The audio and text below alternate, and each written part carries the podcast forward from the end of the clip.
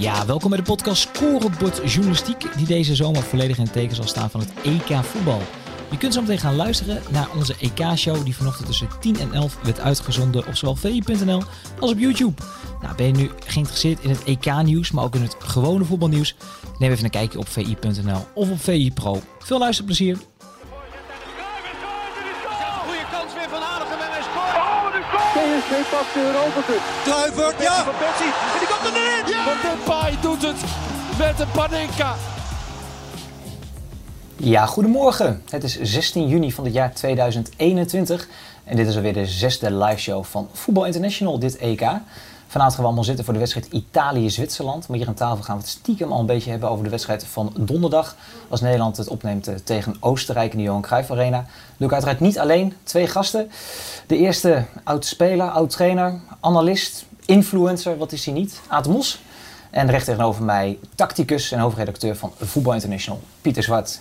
Heren, goedemorgen. Um, zometeen ook eventjes skypen met Simon Zwartkruis, die zich weer ophoudt in de bossen in Zeist. En uh, naast mij mijn steun en toeverlaat deze uitzending, Lentin Godijk voor het binnenlandse en buitenlandse nieuws. Dan heb je nog vragen voor de mensen hier aan tafel. Stel ze even via YouTube, dan probeert Lentin zo nu en dan uh, in te breken. We hebben een bomvolle show, dus uh, Aad, om jou te beginnen. Wij maken ons een beetje zorgen de laatste dagen. Om? Om jou. Hoezo? Nou, ik ben gewend bij eindtoernooien van uh, Aad zie ik op tv, die lees ik in de kranten, op de radio, social media. En eigenlijk tot gisteren pas uh, zagen we weer dat je een beetje leeft. Kun je even meekijken als je wil. Gelukkig uh, gaat het nu weer goed met Christian Eriksen. Goed nieuws uit Denemarken. We hebben hem ook al gezien op Instagram. En dan komt nu natuurlijk de tweede wedstrijd voor Oranje tegen Oostenrijk. Geen makkelijke tegenstander. Speelt niet zo open als uh, Oekraïne. Spelen ook een 5-3-2. En, uh, maar moet toch lukken tegen Oostenrijkers. Zou als ik Frank de Boer was niet aan het elftal sleutelen. Laat je niet leiden Frank door de media, door de licht op te stellen. Daar niet aankomen. Laat het staan. En de licht kan later in het toernooi nog instromen. Ik denk Nederland gaat winnen met 3-0. Gaat het niet de goede kant op, dan hebben we altijd nog het uh, geluksboekje. En dan uh, komen er drie puntjes. Dan komen we zeker in het zakje terecht. De broekies, de punten in het zakje, in het boekje, is het, is het gesponsord uh? Of is ja, dat is een, uh, ik heb een contract met Bavaria. Bavaria die, uh, die verkoopt deze broekjes. En, er komen nog verschillende filmpjes op Instagram. En, moet zeggen dat dat draait als een tierenlier. Alle, alle broekjes waren uitverkocht, ze moeten bijbestellen. dus ik weet niet of het door mij komt, maar er is een hele campagne. en iedereen, iedereen vindt het wel leuk. Even voor mijn beeld, zit je dan zelf ook voetbal te kijken in zo'n broekje of is dit alleen voor de commercial? Dit is alleen voor de commercial. Oké, okay, ja. okay.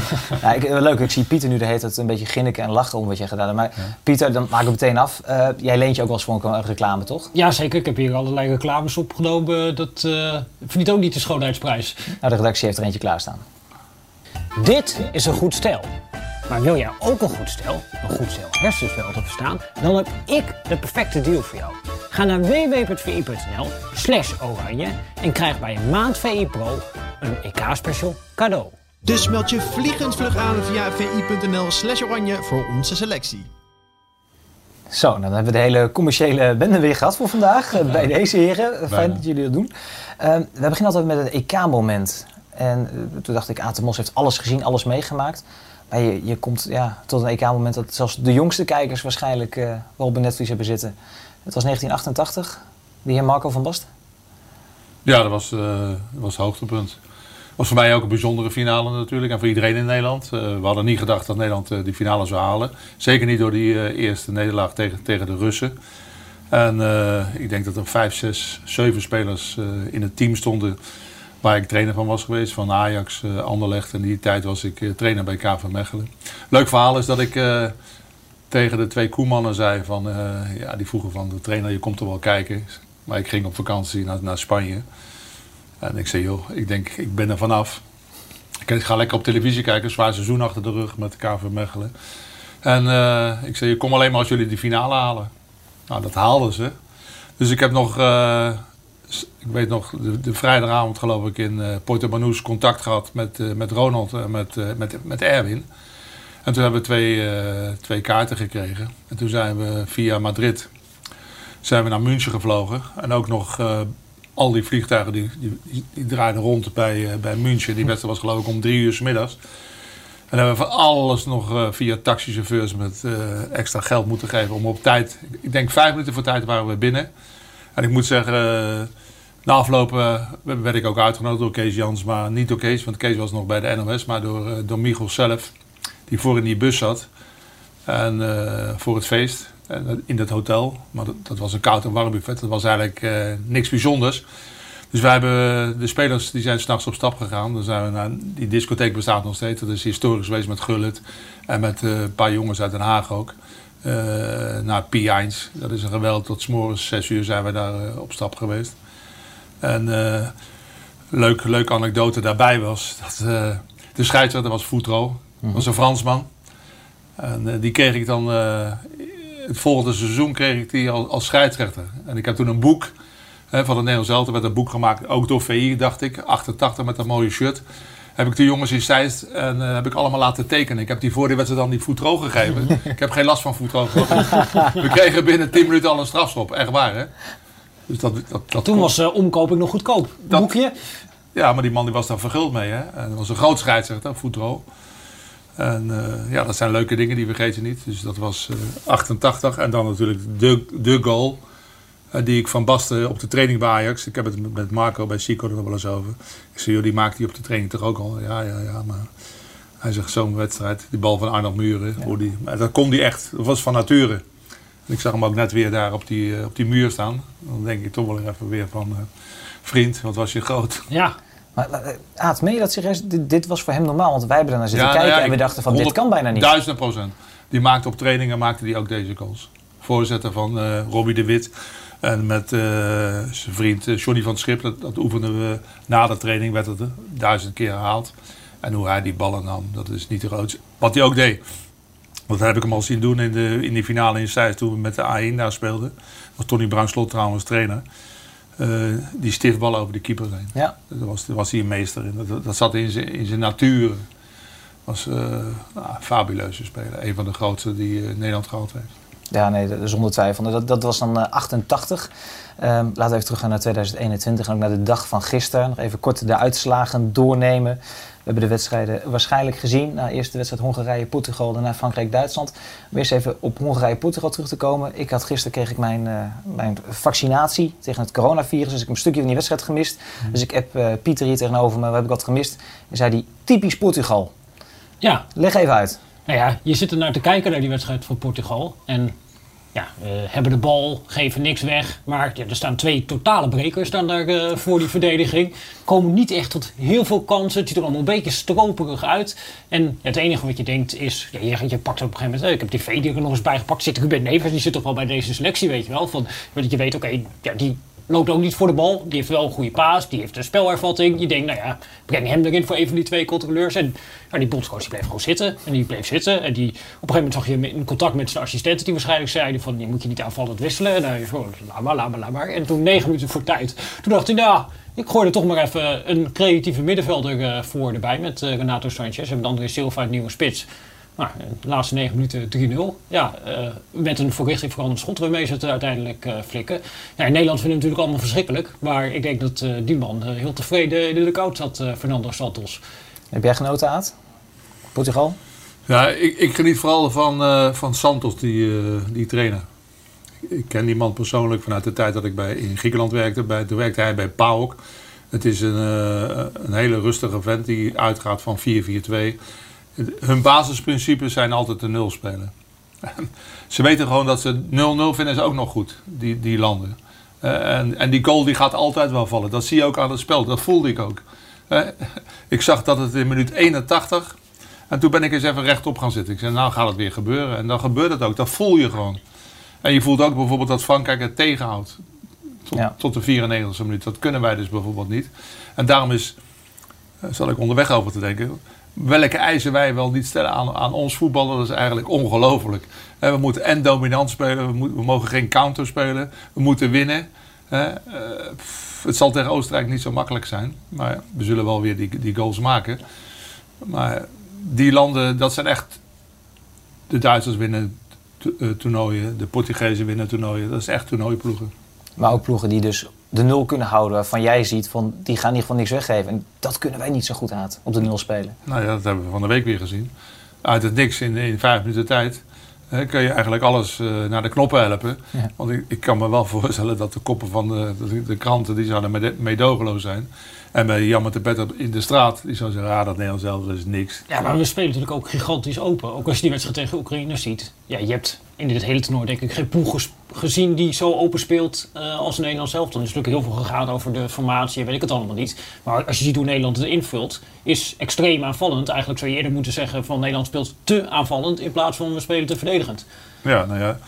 Het is dat, eh, dat zij in het begin daar geen gebruik van maken. Toen zij nog fit waren, eh Jarmshoek en eh Jarmolenko en eh die, Ma, die Malo, die Ja. halve Braziliaan die erin kwam. Dat was eigenlijk onze redding ook een klein beetje. Want die, die wilde niet mee verdedigen. Dat zat niet in zijn, eh, in zijn DNA voor die wedstrijd. Die wilde zich laten zien dat hij beter was als die man die hij verving.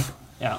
En eh, die werd opnieuw terecht gewisseld door Shevchenko. Dat was ook Het terecht. was een fantastische wissel trouwens met Sinchenko die en meeging met Dumfries en de vrije middenvelder werd. Ja, dus eh, die zal wel op een matje moeten komen bij Shevchenko. Want Dumfries die kreeg vrije baan. Plus het feit dat de linksback, die eh Milichenko, die ken ik dan van Anderlecht geloof ik. Dat is een heel beperkte speler. Dus aan die kant viel er veel te rapen. En eh, nou ja, het pakt dan nog goed uit. Met een gelukkige goal denk ik. En een goede voorzet van eh Oké. Oké. Ake. En die wordt wel heel goed ingekopt. Maar ja. Wij spelen een soort voetbal, ja. We kunnen eh, in goede dag kunnen we, kunnen we, kunnen we, alle, kunnen we veel goals maken. Maar als het een klein beetje tegen zit, kunnen we ook eh, de bietenbrug op. De dek zo aardig op de neus krijgen. Eh, even één man die gisteren toch opviel in die wedstrijd. Ja, Cristiano Ronaldo. Hè? Ja, Ik hoor wel eens mensen roepen van het is klaar, het is op, het is, eh, het is gebeurd. Bij Juventus misschien niet het beste jaar gehad. Maar eh voor mij hebben we nog eh, wat statistieken van. Maar wat las ik? Eh, nu de meeste EK's, Ja, meeste EK-goals. die definitief voorbij. Dat is ja, ongelooflijk. En tegelijkertijd denk ik, we hadden het er even kort voor, voor de uitzending al over, dat hij ook wel een beetje een probleem begint te worden voor Portugal. Want je zit naar die wedstrijd te kijken en je denkt op een gegeven moment, doet Bruno Fernandes wel mee? Terwijl ja, bij United is dat de grote man, alle ballen gaan naar hem, hij komt met alle ideeën. En hier ja, sneeuwt hij totaal onder totdat je hem op een gegeven moment in de 70ste minuut een keer van afstand ziet, schiet- ziet schieten. Maar ja, iedere bal wordt ingeleverd bij Cristiano Ronaldo. En alle spelers die eromheen staan, de creatieve spelers die toch ook wel best wel veel kwaliteit hebben, ja, die eigenlijk loopt Ronaldo hen een beetje in de weg. En ik denk dat dat gedurende het toernooi toch op een gegeven moment een probleem kan gaan worden voor Portugal. Ja, ik moet zeggen, Aad kwam daar voor de uitzending met een mooie vergelijking mee uit zijn eigen tijd als, eh, als trainer met, de met de jonkies eh, bij Ajax. Met Cruijff, hè? Ja, nou ja, dat was. eh, die, die spelers kunnen dat, willen dat ook nooit zeggen natuurlijk. Je, je pikt wel heel veel dingen op van Cruijff natuurlijk ook. Maar ze hadden wel moeite met de manier waarop soms de, de, de coaching was op de training en in de wedstrijden. Daar hadden zij moeite mee. En zij speelden soms zonder Cruijff, speelden ze geweldige wedstrijden. Maar daar hebben we het over Van Basten, ja, Rijkaard, natuurlijk. Die- Koeman. Die jongens zijn later eh, zijn ze in aanraking gekomen met Barcelona met Cruijff als trainer. Is het weer een hele andere zaak. Maar als speler was dat vrij moeilijk. Er was ook niemand eh, die echt vervelend vond dat hij toen naar, eh, naar Feyenoord toe ging. En die wedstrijd in, het Olympisch Stadion, die 8-2, speelden ze eigenlijk alles weg aan frustratie wat ze hadden. En desondanks werden we geen kampioen. Dus Cruijff heeft het wel goed gedaan bij Feyenoord natuurlijk. Maar dat, er zat altijd wel een bepaalde frustratie bij, eh, bij de jonkies. Ja, nou, de helder, zo gaat dat. Die andere wedstrijd, daar ging ik voor zitten. Ik denk Frankrijk-Duitsland. Nu denk ik toch dat ik veel meer Frankrijk had kunnen zien dan ik gezien heb gisteravond. Die komen met 1-0 voor. En ik, ik heb jouw pro-artikel ook nog gelezen. Ja. Eh, zeven man erachter, drie man ervoor en zoek het maar uit. Nou, daar komt het eigenlijk om neer. En dat heeft hij eigenlijk al geleerd in zijn Juventus-tijd. Als je gaat kijken naar alle successen die hij heeft gehad als speler, dan was het altijd dezelfde formule. Er staan eigenlijk zeven pure functionele teamspelers en daarvoor drie aanvallers. En dan, ja, de ene keer was dat dan Zidane op 10 en de andere keer was dat eh, Del Piero met eh Inzaghi en ook de Franse ploeg waarmee hij successen boekte. was ook eigenlijk die formule. Zeven man eh, achter de bal en drie man die het maar moeten gaan uitzoeken. En ja, dat doet hij hier bij de Franse ploeg weer. En je zit er naar te kijken en je denkt, ja, het is niet leuk. En tegelijkertijd, als je erover na gaat denken, ja, het is ontzettend effectief en ontzettend slim om, het- om het op deze manier te doen. Dit is de grootste kans om het toernooi eh, te winnen. Ook al vinden wij het hier in Nederland allemaal verschrikkelijk naar te kijken. Maar ja, als jij Mbappé hebt en je staat eh 1-0 voor, Ja, misschien is het dan wel heel erg slim om met z'n allen gegroepeerd te verdedigen. Die tegenstander op een gegeven moment te lokken. En dan maximaal van zijn snelheid eh, te profiteren. Ja, dat, dat werkt toch wel ontzettend goed. Ja, want ik zie die Duitsers komen naar rust. En ze willen wel, ze willen wel. Maar eigenlijk komen ze niet, hè? Eigenlijk te weinig. Ik heb één, één goede aanval gezien, dat was met Goossens. Eh, die, die goede voorzet die bij Canabria terecht kwam. Als die goed kan raken, volley. Die het Eh, over. dan is dat, eh, en, en je moet ook kijken naar het geluk van, eh, van de Fransen. En de eigen doelpunt van Hummels. Ik vond de Duitsers goed spelen. Ik vond ze tegen dan goed. Hij heeft zijn opstelling gevonden. Maar ik denk niet dat hij, eh, ja, dat hij eigenlijk in de, in, de, in de laatste lijn heeft hij weinig eh, kwaliteiten. En er zijn weinig eh, mogelijkheden. Müller is niet meer de Müller die, die het was. Dat, dat zie je aan, aan, aan, eh, alles. Havertz zie je dat hij een beetje vermoeid is van, eh, van Chelsea en van de Champions League. Die heeft ook niet die frisheid. Daar, had ik wat meer creativiteit van verwacht. En eh ja, die mist die kans. Maar ook niet die, die flair. We hebben ook niet zo'n goed seizoen afgesloten bij Bayern. Dus daar valt nog wel winst te behalen. Maar het blok van, van, van Zeven, dat, dat, dat, dat bevalt me wel. En Kundekan, Kroos, dat is, dat is gewoon een goed blok. En ze geven ook bijna niet zoveel weg. Eh, de manier waarop eh, Hummels nog die bal terughaalt, dat, dat was een meevaller. Dus met, met, met zijn snelheid en ook met die sliding vond ik perfect. Dus de Duitsers die, eh, die zullen met de Portugezen en Fransen toch doorgaan. Ik denk dat ze toch wel de beste nummer drie gaan worden. Of in ieder geval de nummer drie dat ze overgaan. Wat wel een cruciaal potje meteen zaterdag, hè? Duitsland-Portugal. Als die Ja. Duitsers die verliezen, dan, Ja, maar ja, dan kun je er wel eens op drie punten uitgaan natuurlijk. zeker, elkaar. zeker. Maar ik zie ze niet verliezen, denk ik. Omdat zij al drie punten hebben, die Portugezen. Maar het zou kunnen, ja. Ja, zeker. We- schakelen even naar Lent in, want eh, er komen wat vragen binnen volgens mij. Er komen wat vragen binnen, inderdaad, eh, voor Aad. Want ja, je zegt het eigenlijk net zelf. Duitsland kan mogelijk derde worden in die pool. En dan zouden ze een tegenstander kunnen worden van Oranje. Eh, ja, wie geef je dan de meeste kans als we tegen Duitsland moeten? Ja, dat is... Ik denk... Duitsland is altijd een hele lastige tegenstander. Ik bedoel, ik heb het met Jong Oranje ook gezien in, eh, in Hongarije, dacht ik. Ja, Eh, de eerste keer kom je er goed mee weg. En die, die, die verbeteren zich in het toernooi. En ik zal ook nooit bijvoorbeeld van een Duitser lezen dat hij eh, schrijft... we zitten een maand bij elkaar en 24 uur op elkaars lip. Dat bestaat bij die Duitsers niet. Die zijn gewend om lange reizen met vliegtuig te maken als, als teams. Die zijn ook gewend om een dag voor de wedstrijd altijd in een hotel te moeten. Dat is een verplichting in Duitsland. Dus die, eh, dan, als ze doorgaan, dan, zijn ze, dan zijn ze al een stukje verder. Dus dat is een, eh, dat is een moeilijke... eh, ik vind, die Duitsers hebben toch iets. Ook gisteravond tegen de, tegen de wereldkampioen hebben ze dominant gespeeld en ze hadden een goal verdiend. Ik, ik, ik ben niet voor Duitsland, maar ik hoopte dat ze eigenlijk gelijk zouden maken om dat spelsysteem een keer af te straffen van die Fransen. Dus eh, dan moet de vorm van de dag in die wedstrijd een stukje geluk.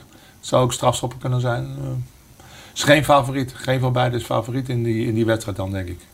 Misschien als jij eh, je geluksbroek aandoet, dat het dan eh, helpt. Ja, die ga ik zeker aan doen, want dan...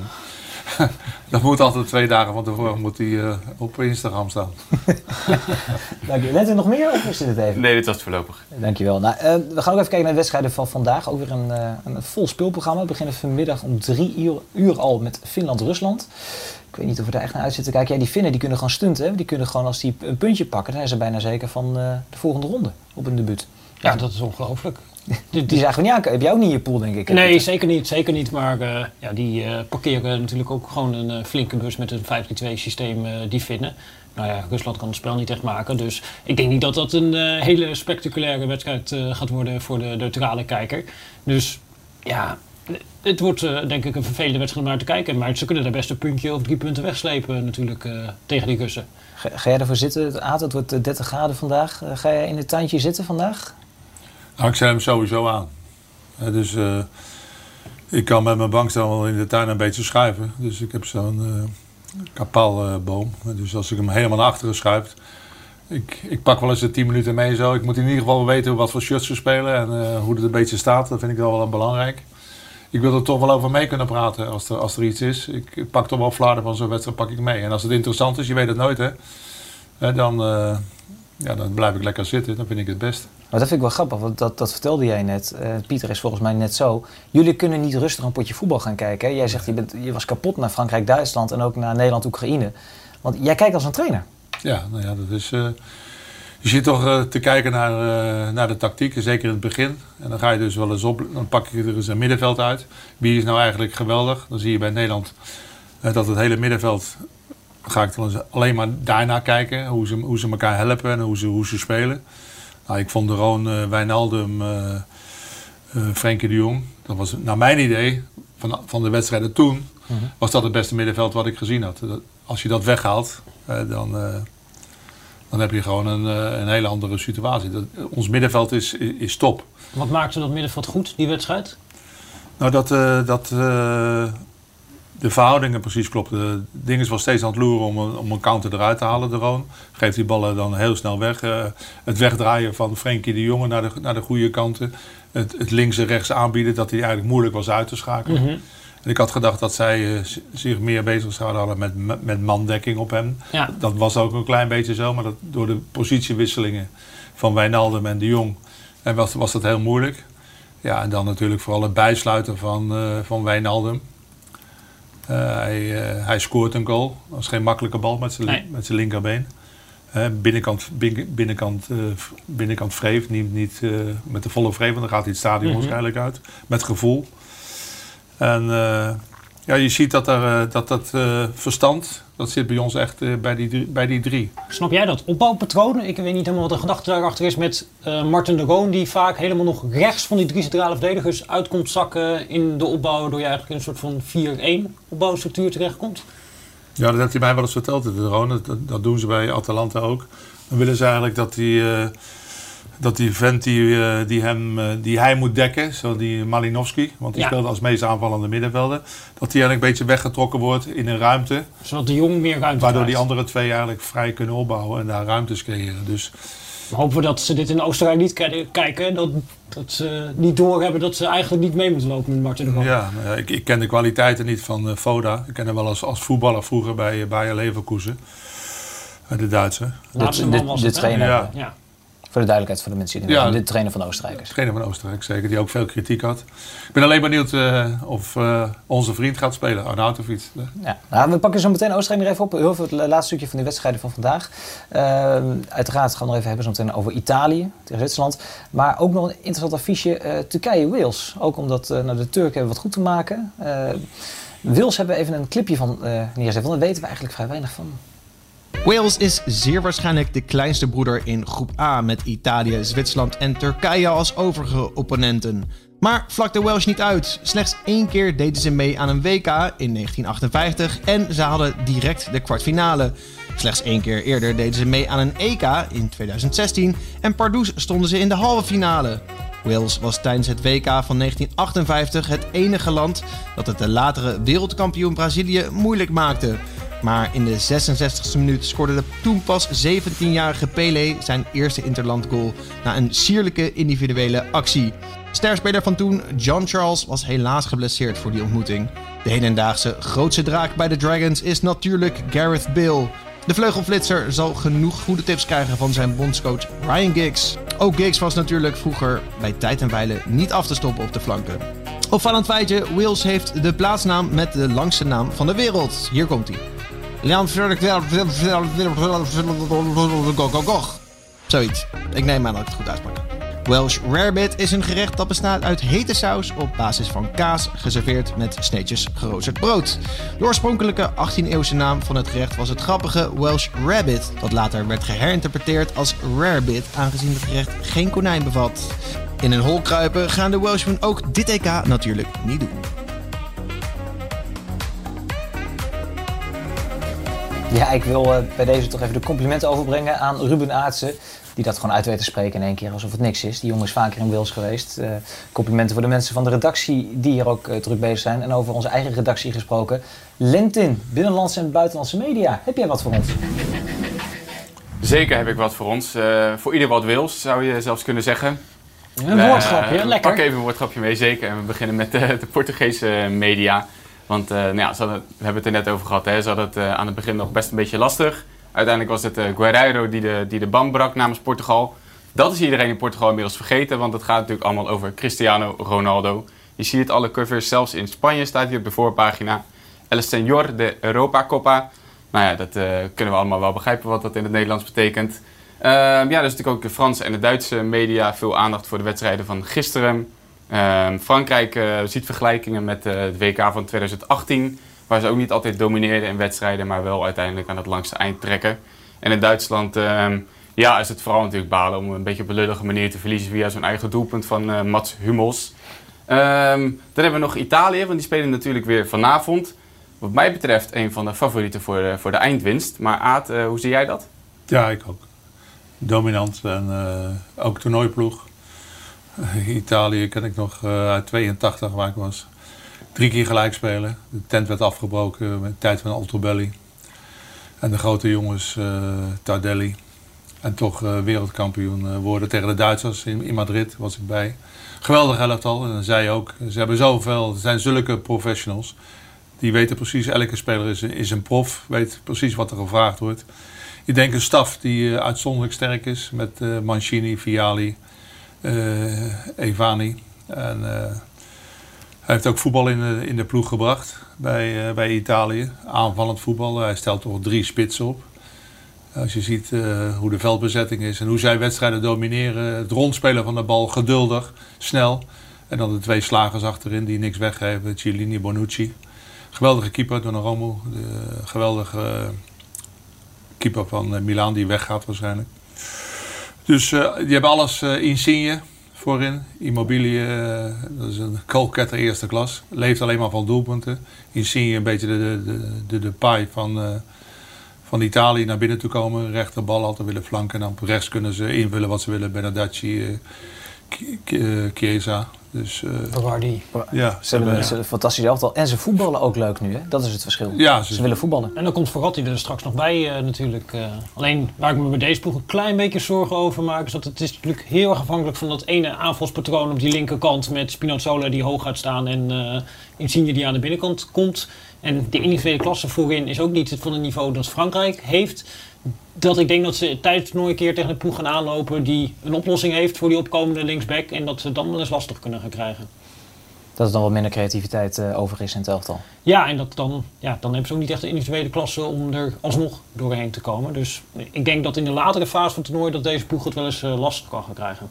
Oké, okay. Had jij alle kranten doorgenomen of heb je nog meer? Zeker, ik heb alle kranten doorgenomen, maar uh, daar komen we ongetwijfeld zo meteen nog wel even op terug. Ja, nou, mocht je vragen hebben, uh, kom even bij Lentin uh, terug. Lentin houdt het allemaal bij. Uh, vragen voor Aad, vragen voor Pieter. Misschien wel een vraag voor Simon, met wie we zo meteen natuurlijk eventjes gaan bellen. eens even kijken. Nederland speelt tegen Oostenrijk. Daar is veel over gezet geschreven. Maar Pieter, jij hebt je erin verdiept. Want ja. Je hebt van die journalisten die kijken soms een keer een samenvattingje. Die kijken een wedstrijdje.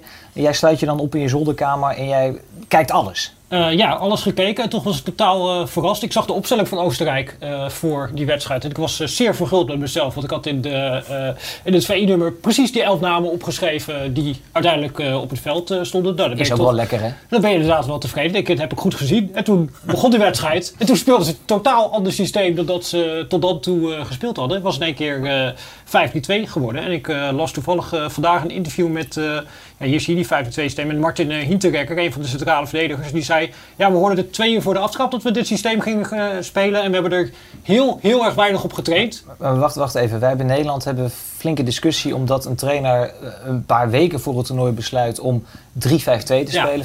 5-3-2 mogen niet meer zeggen van Frank Wormoed, dus 3-5-2. 3-5-2. Uh, en de, Hij heeft twee uur voor twee de wedstrijd, voor de wedstrijd. heeft hij verteld dat ze zo gingen spelen en ze hebben er niet op getraind.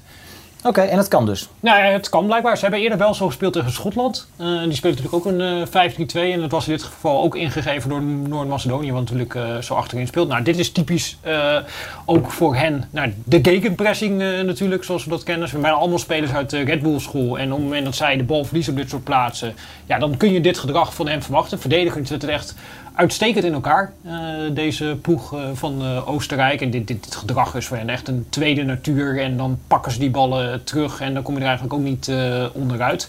Die verdedigende structuur staat goed. En aanvallend hangt het eigenlijk allemaal, zeker als Marco Arnautovic niet meedoet, op twee spelers. En dit aanvalspatroon, dat wordt voor Nederland belangrijk om dat te stoppen. Eh, Marcel Sabitzer, eigenlijk de linker centrale middenvelder, die op een gegeven moment uitwijkt naar de linkerflank. En eigenlijk bijna alle kansen tegen Noord-Macedonië kwamen vanuit eh, dit patroon. Nederland gebruikt een beetje mandekking op het middenveld, dus ik ben wel heel erg benieuwd ja, hoe ze dit willen gaan opvangen en eh, hoe ze dit willen gaan verdedigen. Want dit is toch wel ja, net die positiewisselingen op het laatste moment, dat kan toch voor wat verrassing zorgen. Zeker tegen een ja, Nederland wat die 5-3-2 in ieder geval verdedigend, eh, naar mijn mening, nog niet perfect heeft ingeslepen. Maar even hard op speculeren. Eh, Dumfries is er ook vooral voor de rechterkant om op te komen. Dan kom je al bijna uit bij een, een van de drie centrale verdedigers. Of Martin de Roon zou ik dan zeggen, die Sabitzer op moet pakken. Ja, precies. En het, het, gaat natuurlijk best wel. Het is natuurlijk een soort van eh, rotatie die ze daar doen. Want op een gegeven moment komt natuurlijk eh, David Alaba komt ook links centraal te spelen. Die komt er dan ook nog overheen als een soort van eh, extra linksbuiten op het laatste moment. Dan gaat Oemer, de linksback, gaat juist aan de binnenkant spelen. En dat draait dat eigenlijk, die positionering. En als je dat doet zoals Nederland vaak doet met mandekking, dan kun je wel eens in de problemen gaan komen. Want dan loop je er toch achteraan. Dus je zou het eigenlijk in de zone eh, moeten gaan doen. Maar dan moet wel de afstemming heel erg goed zijn. In ieder geval moet heel erg duidelijk zijn. Want dat zag natuurlijk ook misgaan tegen uh, Sijenko. Toen die op een gegeven moment linksbuiten kwam te spelen. Frank de Boer zei het ook na de wedstrijd. Dat ze dan toch moeite hadden met, oh, linksbuiten speelt in één keer aan de binnenkant. Wie moet hem opvangen? En dat soort dingen zijn niet echt duidelijk eh, bij Nederland op dit moment. En dat kan tegen dit soort aanvalspatronen toch wel een probleem gaan worden. Valt dat te trainen, Aad, eh, in, in drie, vier dagen tijd? Nou ja. Het belangrijkste is dat je goede afspraken maakt eh, over, dat, eh, over dat doordekken. En wie, eh, als, een, als de Roon, wat hij zegt, er niet bij kan komen. Of als er nog eentje bij komt, als Alaba, wat op het einde gebeurde. Die gaf ook die hele goede Ja. voorzet achter de verdediging. Waar die goal van uh, Arnautovic, geloof ik, of- Nee, Gregovic. Die- die invallen. Gregovic, ja. En eh, die had eerst had die centraal achterin gespeeld. Klopt. En Die daarna- wisselde in de tweede helft op middenveld. positie. Dan heb je, al, heb je er al twee die dus eh, levensgevaarlijk zijn. Dan heb je die zijkant ook nog. Dus daar heb je wel, eh, daar heb je wel de afstemming voor nodig. Kijk, dat Oekraïne was eigenlijk makkelijk om tegen te spelen. Die speelde met drie, drie spitsen. En jij had, jij had eigenlijk vijf mensen.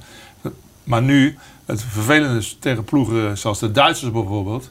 en wat, wat je vaak ziet in de moderne voetbal is één diepe spits en dan de twee, de twee achter zo. Die dus, die dus halve spits zijn. Dus twee tienen eigenlijk. Ja. En dat is het, het, het linken voor, eh, voor, voor Blind en voor Timber of eh, CQ de Licht. Ik, eh, om, wat moet je doen? De, de Vrij moet altijd zo voor die rugdekking zorgen. Maar dat is, dat is gevaarlijk. En dat zit een beetje nu ook in dat, in dat Oostenrijk gebeuren. En natuurlijk dat je één op één komt met, met hun lange kanten. Dat, dat is nou eenmaal zo. Dus het zal, het zal niet de wedstrijd van Dumfries worden. Zoals, zoals tegen... Nee, die loopt nu gewoon tegen de bek aan in plaats van dat je? eh, Bek tegen. Dus en dan krijg je dat alweer van. eh je kan nu al de voorspellingen doen. Van ja, Dumfries, eh, als er, die was niet zoals tegen Oekraïne. Ja, maar dat, kan- dat kan ik je nu al vertellen. Die zal Ja. ook wat ingetogener moeten spelen. En op de goede momenten ook eh, zijn voet moet. Want die anderen die willen ook komen. En op de rechterkant willen ze ook komen. En wat gaat hij doen met, eh, met zijn spitsen? Gaat hij spelen met Alaba? Ik zou met Alaba spelen en met Sabitze. En zal dat halve gebeuren. En dan heeft Nederland een probleem. Ja, maar Alaba is een beetje een landelijke discussie daar. Hè. Waar moet hij staan? Centraal achterin begon hij inderdaad. Eh, speelt zelf het liefst volgens mij op het middenveld of zelfs eh, bijna linksbuiten. Eh, een goed stuk op VI Pro op dit moment over hem en ook over die twijfel. Ja. Waar zou je neerzetten als je meer selectie hebt? Het, het is Nou, misschien wel je beste voetballer. Ik, ik kon me niet voorstellen dat Real Madrid hem ging halen. Maar toen hij centraal ging spelen bij Bayern München had ik nog nooit iemand gezien met een linkervoet die zo goed kon voetballen als hij. Centraal verdediger was hij echt fantastisch. Bij Dus- Bayern München. Dus toen, toen was het een herontdekking. Dus zo moet je natuurlijk ook naar voetbal kijken. Eh, wij, wij plakken altijd maar een plaatje op een speler en, en, en een sticker.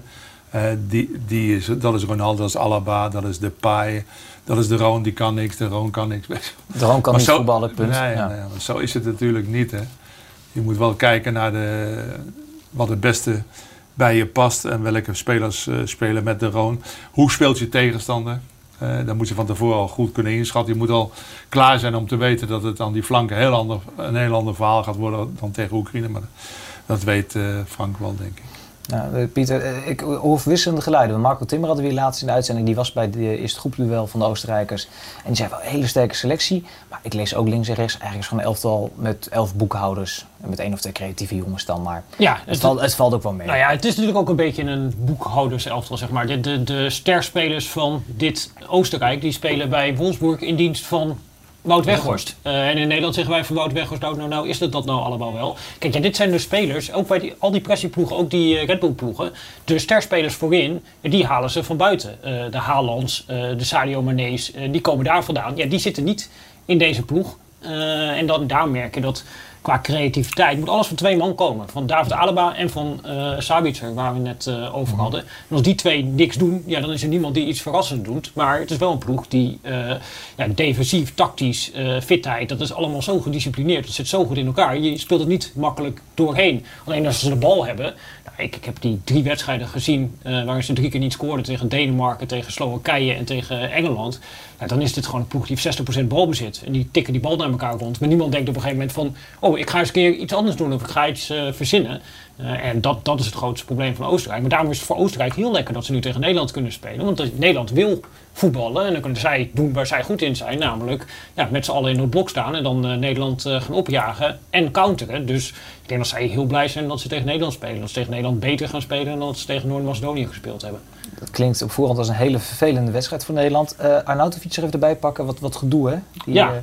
De, de UEFA onderzoekje ingesteld. Nou, gezegd Racistische uitingen naar verluid. En nou ja, de- de- er was al een discussie rondom eh Arnautovic. Want de bondscoach uh, Arnautovic vindt van zichzelf dat hij fit is om 90 minuten te spelen. De bondscoach zegt hij is niet fit om 90 minuten te spelen, want hij heeft eh, te weinig getraind. Dat is wel een beetje een eh, landelijk eh, issue aan het worden daar. En dan inderdaad ook nog, ja, heeft hij richting Noord-Macedonië iets gezegd over, nou ja, eh, alles in die regio ligt Ja. natuurlijk een beetje gevoelig. En dat ging hij er nog even invrijven daar. Dus ja, het, het is een controversieel figuur. En ja, richting Oranje zal het bij Oostenrijk vooral gaan over Arnautovic. A, krijgt hij een schorsing? En B, gaat Foda hem opstellen of niet? Eh, maar ik denk eigenlijk dat die Foda, dat hij denkt van nou... Als hij mag spelen, als hij niet geschorst wordt, dan hou ik hem eerst maar even op de bank. En dan is het een lekkere speler om in het laatste half uur nog te kunnen brengen. Maar dat we eerst even beginnen vanuit de organisatie en vanuit de teamdiscipline.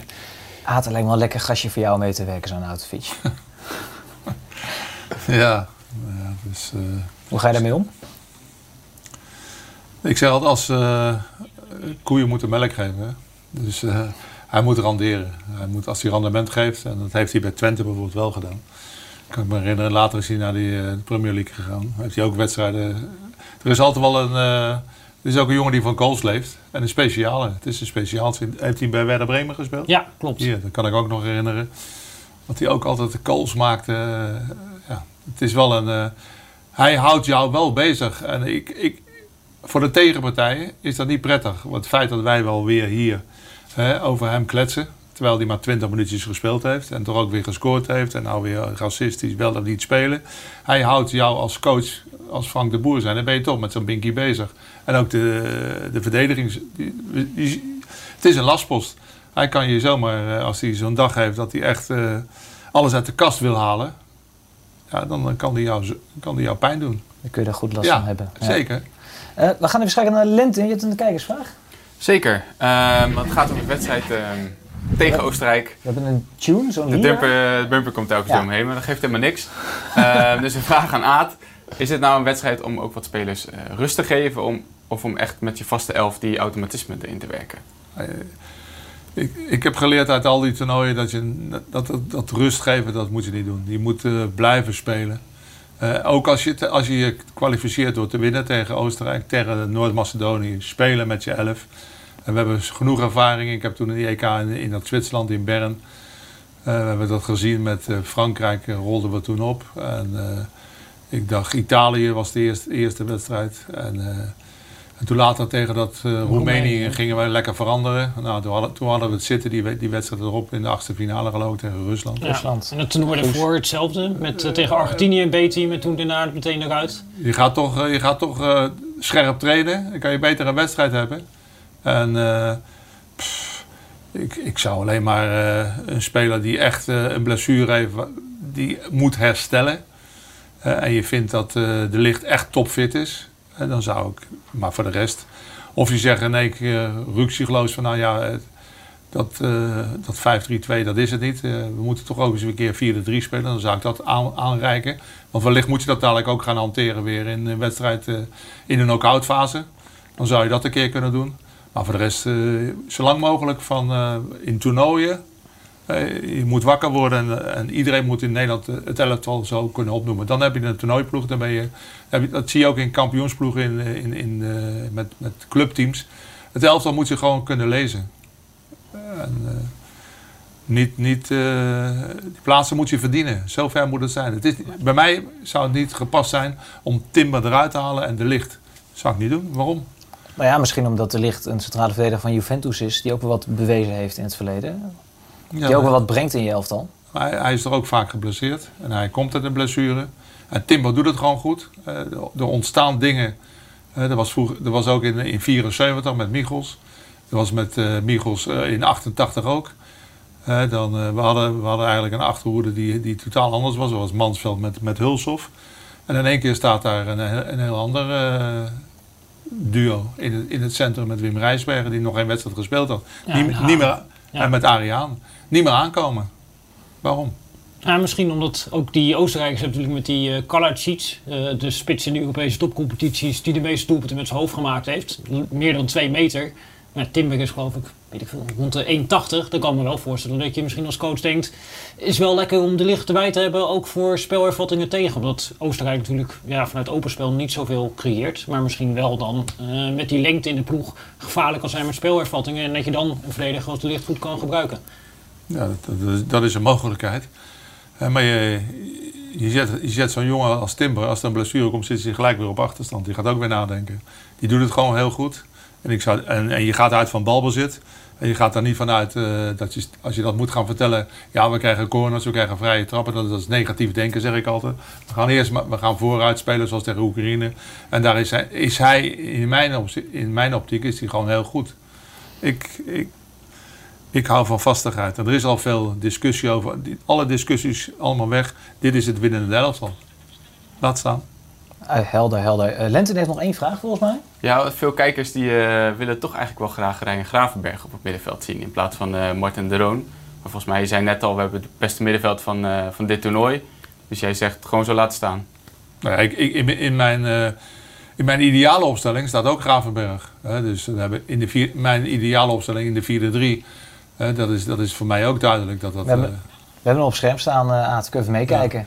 maar dat, dat, dat, was. eh, kijk, daar staat. eh, daar staat de licht wel in. Maar dat was, dat was eigenlijk voor de, voor de eerste wedstrijd gespeeld werd. En daar moet je ook. eh, dat is staat hier ook niet in, denk ik hoor, de licht. Ik zie de Vrijding in staan. vrij, ja. Ja. Dus dat staat, eh, dat staat goed.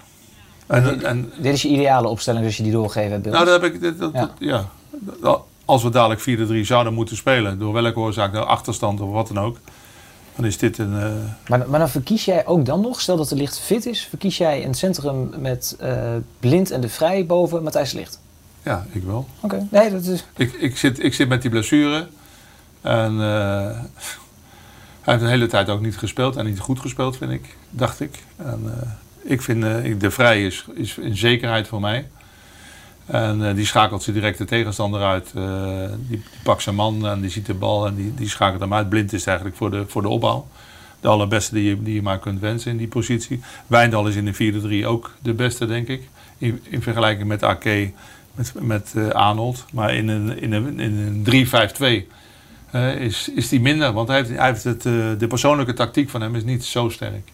Nee, nou, daar, ko- daar komen ze op nog even op terug op die discussie. We hebben nog de eh, verwachte opstelling. Even onze oranje watjes gevraagd. Die kunnen we nu op scherm zien. Eh, ja, weinig veranderingen, Pieter.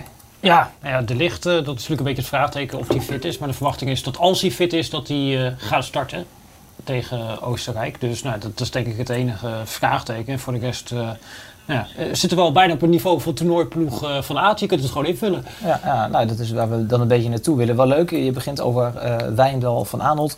Wij zijn ook even de straat op te gaan. Dat is te vragen aan de Nederlanders. Willen we nou van Arnold? Of willen we toch Owen Wijndal?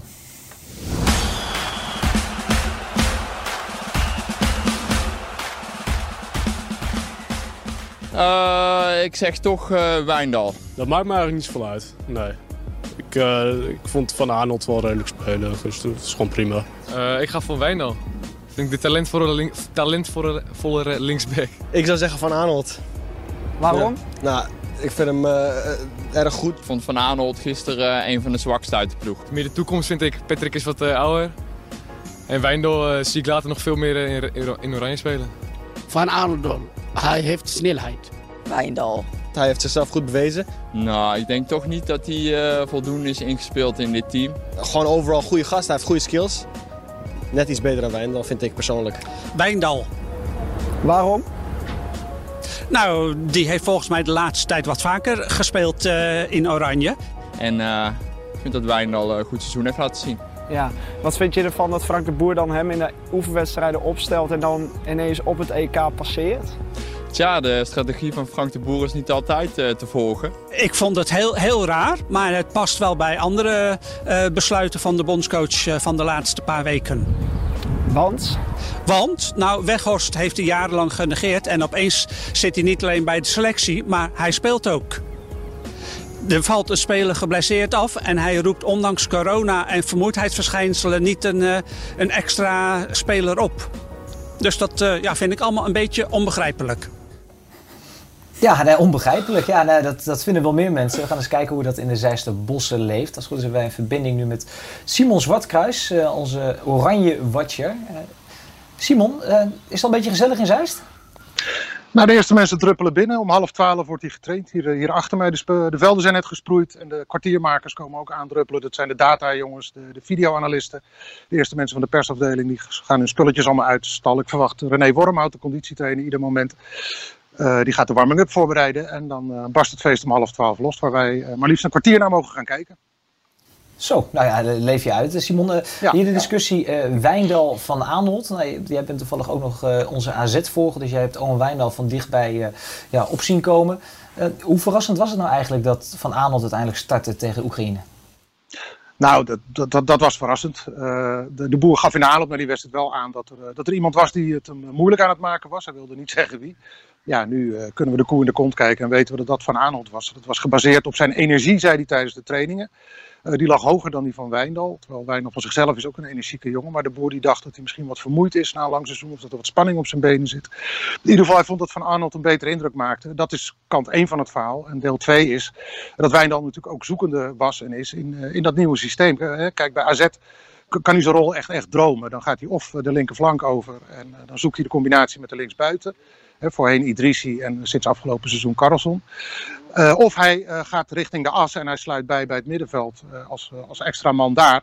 Nou, dat hoeft hij bij Oranje niet te doen, want daar staan drie man achterin centraal. Dus daar moet de, de, de doorschuivende man naar het middenveld vandaan komen. Hij moet echt ja, op links die, die, die flank bestrijken. En je zag hem af en toe wijfelen inderdaad. Moet ik, moet ik nu diep gaan? Moet ik terug? wanneer en hoe? En uh, ja, dat zijn momenten van twijfel die in, uh, zeker op een EK natuurlijk snel worden, worden afgestraft. En Van Arnold is iemand die, nou de boer kent van Crystal Palace, hoe kort die periode ook was. en het is iemand met jarenlange Premier League ervaring. Nou ja, die optelsom heeft tot deze beslissing geleid. Ja, we hebben net de verwachte opstelling van Frank de Boer gezien. de enige verandering daarin is niet Wijndal, Van Arnold staat er gewoon in, maar we zien de licht weer achterin staan. Aad zegt hier niet veranderen, lekker Timber laten staan. Hoe kijk jij daarnaar, Simon? Ja, vind ik wel een originele kijk, maar ik ben het, uh, ben niet met hem eens. Omdat het is niet zo dat als je de lichten invoegt, dat je dan opeens een, uh, allemaal wildvreemden bij elkaar uh, neerzet. hij en Blind kunnen lezen en schrijven met elkaar. Het was ook een van de redenen volgens mij waarom de licht wat onwennig was in die eerste oefenwedstrijd. Omdat hij aan die linkerkant uitkwam. Nou ja, dat zal nu dus niet meer gebeuren nu Blind weer beschikbaar is. En met Stefan de Vrij, ja, die, die kent hij ook heel goed inmiddels. Die klikken heel goed binnen en buiten het veld. Die praten veel over het spel en over de invulling van die positie. Uh, ja, en, en, en ja, de, de, de cv's van beide, van Timber en, uh, en van de Licht, uh, die spreken voor zich volgens mij. En bovendien, Timber deed het goed aan de bal. Is goed in de duels. heeft lef, alleen hij was wel een paar keer. had ook hij eigenlijk, wat, wat Wijndal dus een tijdje had aan die linkerkant. dat je hem zag wijfelen wanneer hij moest instappen en wanneer weer terug. En dat is ook iets wat, wat Stefan de Vrij zelf op de persconferentie wel aangaf. Dat dat een van de, van de verbeterpunten was. Niet, in het, niet alleen Timber, maar in, de, in, de, in zijn algemeenheid. Oké, helder. Uh, als je wint heb je vrienden, wordt het ook altijd een stukje gezelliger. Ik uh, las in bepaalde kranten dat het een, een knuffelelftal was geworden. Ik begreep dat de journalisten ijsjes hadden gekregen van de week. Uh, Simon, het moet niet te gezellig worden daar, hè?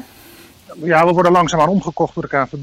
nee, we krijgen inderdaad een ijsje. Ik ga zo meteen in die ijsbak zitten trouwens, want het wordt, wordt langzaamaan bijzonder heet hier. en wat die populariteit betreft, dat, dat zie je echt wel dagelijks toenemen. Ja, de, begon met, eh, met een plukje mensen die hier uit de buurt kwamen aanfietsen met hun kinderen. En eh, ja, per dag wordt, wordt die groep groter. Het is eigenlijk wat, wat, wat Aad eh, aangaf. Dat als die eerste wedstrijd in een gelijkspel was geëindigd, of sterker nog in een nederlaag, dan, dan was de strontkar in, in, grote hoeveelheden over het elftal heen gekieperd en over de bondscoach voorop. Maar ja, die 3-2 heeft heel veel losgemaakt. En dat, dat, dat merk je zelfs hier achter de dranghek bij, bij trainingsveld in Zeist. Ja, wat ik me wel afvraag, vaak bij eindtoernooi hebben we dan ook wel journalisten die nog eens een keer eh, in een boom klimmen of een keer op de hoek kijken om een opstelling mee te pakken. Zit dat ook nog een beetje in het tegenwoordig? Of houden jullie netjes aan dat kwartiertje en dan weer in de auto en weer eh, naar huis richting Haarlem? Nou, het zit er zeker in, want eh, we hebben, we hebben in verre buitenlanden hebben we appartementen gehuurd om vanaf balkonnetjes te kunnen kijken. En, bij mensen in hun achtertuin uh, die, met uitzicht op het veld uh, gestaan en noem het allemaal op. Maar dat is hier lastig. Het is eigenlijk de hele omgeving ook van het trainingsveld is, ja, is afgezet en bewaakt en overal is beveiliging. En ja, dat doen ze goed als je het vanuit hun perspectief kijkt en dat is jammer voor ons. Helder, nog tot slot. Uh, elke dag hebben wij een, een, dagboek van Oranje op VI Pro. Uh, Martijn Krabbedam en uh, jij schrijft dat. gisteren ging het ook over het thuisvoordeel van Oranje. En ik, ik schrok een beetje, vooral wat betreft de andere landen, Simon. Want Zwitserland heeft na de poolfase ruim 13.000 kilometer afgelegd. Hoe zit dat voor Oranje? Ja, er zijn heel wat landen jaloers op, op het Nederlands elftal. Want die hebben hier, nou alles speelt zich hier af in in, een, in een cirkel van ongeveer 100 meter. En dan overdrijf ik niet eens. Hè. De afstanden tussen het spelershotel en uh, de plek waar de persco's uh, zijn en, uh, en het hotel. Ja, en nou neem België, onze zuidenburen, die beginnen in, in Sint-Petersburg en die gaan dan naar Kopenhagen en daarna weer terug naar Sint-Petersburg. Die zitten ook op, op iets van 8000 kilometer reistijd. 12,5 uur in het vliegtuig. Ja, dat hakt er toch in. En hier hebben ze echt een heel vast ritme te pakken bij het Nederlands elftal. Je kunt het, nou net, net zo goed als dat je de opstelling onderhand kan, kan invullen, kun je ook het, het weekritme invullen.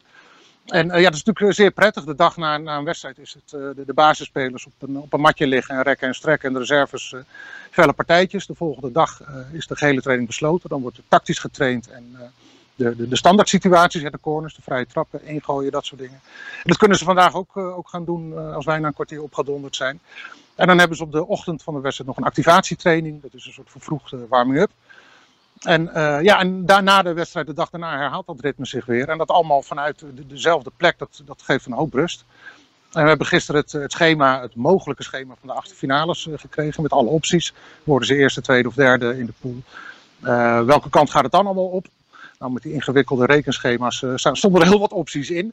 Maar de, de, moraal van dat verhaal is ook dat ze het grootste gedeelte van de tijd hier in Zeist blijven. Dus dat ze dan de dag voor de wedstrijd gaan vliegen naar Budapest of Glasgow, of wat, wat, het, wat de poolfase zo gaat brengen. Maar ze blijven hier vanuit Zeist opereren, omdat het zo goed bevalt. Nou, dat is natuurlijk wel lekker dat we daarover kunnen speculeren al. Dat betekent in ieder geval dat Nederland er goed voor zit. Simon, uh, veel plezier. Die 15 minuten uh, gebruik ja. optimaal in ieder geval. Oké, okay. met ijsje, ja. Hier in de, de studio, dankjewel. Uh, we gaan meteen even door naar Lentin. je hebt nog wat nieuws? Zeker. Uh, we gaan het hebben over uh, Louis van Gaal. Want die maakt natuurlijk zijn rentree als trainer. Uh, daar hebben we zelfs een filmpje van. Wij zijn de beste! Wij zijn de beste! Wij zijn niet alleen de beste van IJmuiden!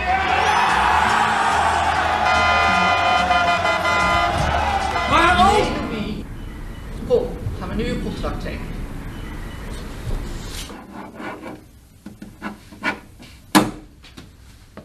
Wie wordt eigenlijk mijn assistent? Ja, die, die hebben we nog niet. Weet je wat? Dan maken we daar een loterij van. Een briljant idee, Louis. Ja. En dan gaat de opbrengst naar supportersfaciliteiten en goede doelen. Doen we het zo. Volgend seizoen zit ik op de bank bij Telstar. Wil jij nu samen met mij een wedstrijd verkloten? Koop dan deze loto. Heerlijk. Uh, ja, ja, Lentin, ik, ik weet wat jouw vervolgvraag gaat zijn. En ik weet ook aan wie. Nou ja, hij, uh, hij wil graag een assistent hebben op de bank bij Telstar. Ik dacht, uh, Aad, jij zit momenteel, heb je geen baan in de voetbalwereld. Is dat niet iets voor jou? Nou, ik denk beter voor Andries Jonker. Dat is een vriend van hem. Dus, maar als, als het voor een goed doel is, dan, dan wil ik dat wel doen. Maar niet bij Telstar, dan doe ik dat bij een andere club. Is het niet voor jou om nog ergens bij een clubje op de bank te gaan zitten nee, een keertje? Nee, nee. Ik heb... Mijn, mijn, tijd is voorbij, uh, Stef. Ik heb het naar mijn zin. Ik kijk graag voetbal. Mijn, voetbal is mijn passie.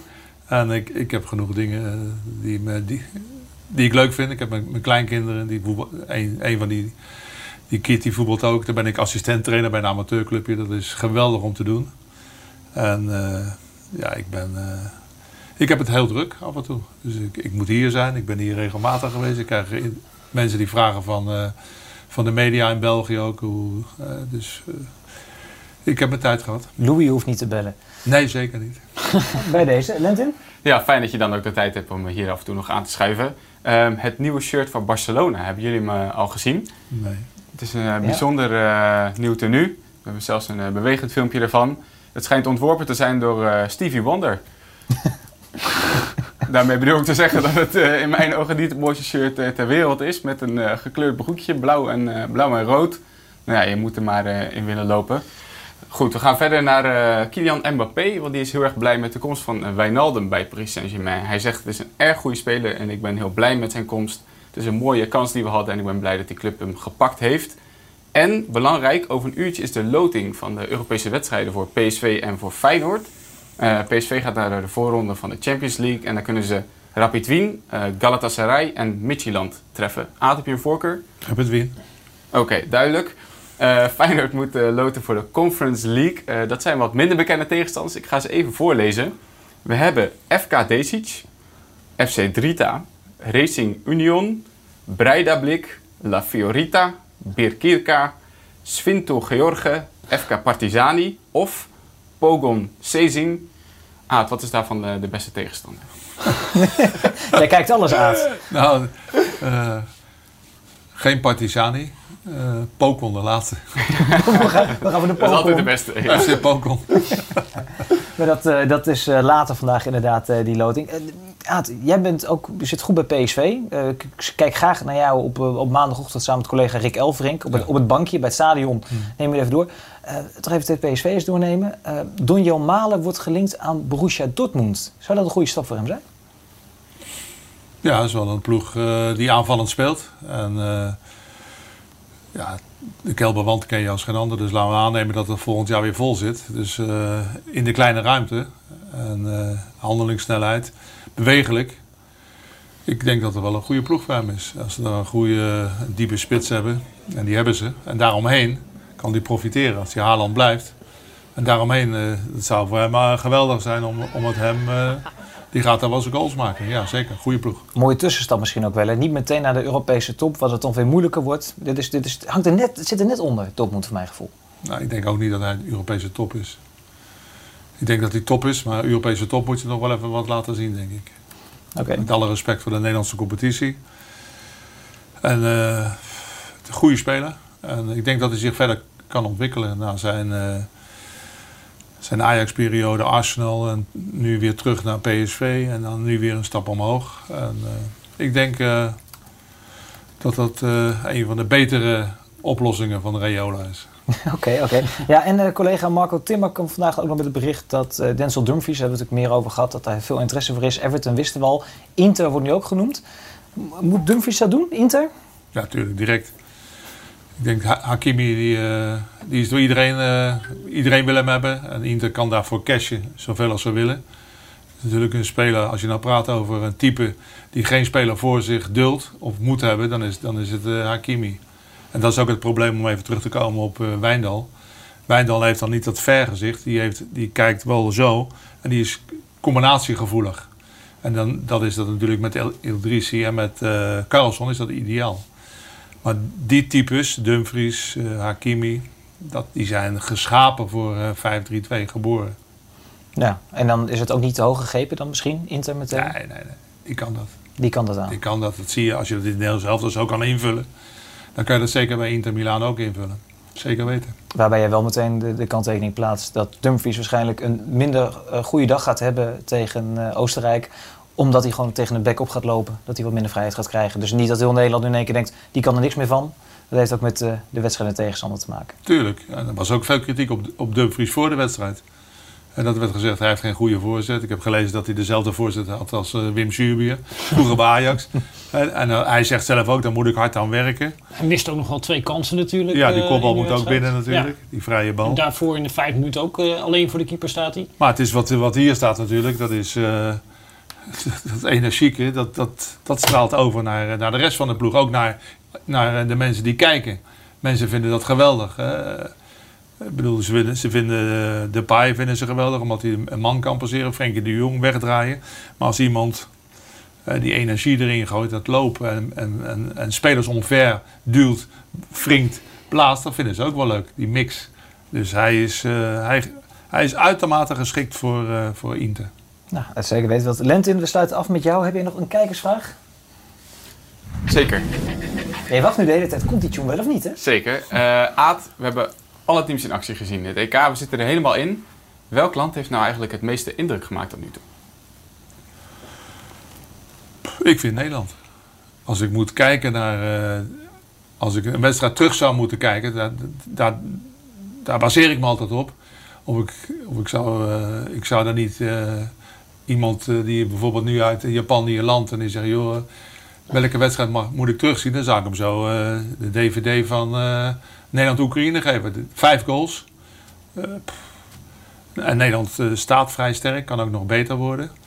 Maar of dat genoeg is voor een titel. Maar ik vind Nederland heeft. die gaat wel doorgroeien, denk ik. als ze geen, geen gekke dingen doen. Ik vind Nederland. imponeert mij wel. En wie wordt er dan uiteindelijk Europees kampioen? Dat zit in een groepje Frankrijk, eh, Nederland, Portugal, Italië. Oh, je zit Nederland er al wel tussen. Ja. ja. Jij niet, Pieter?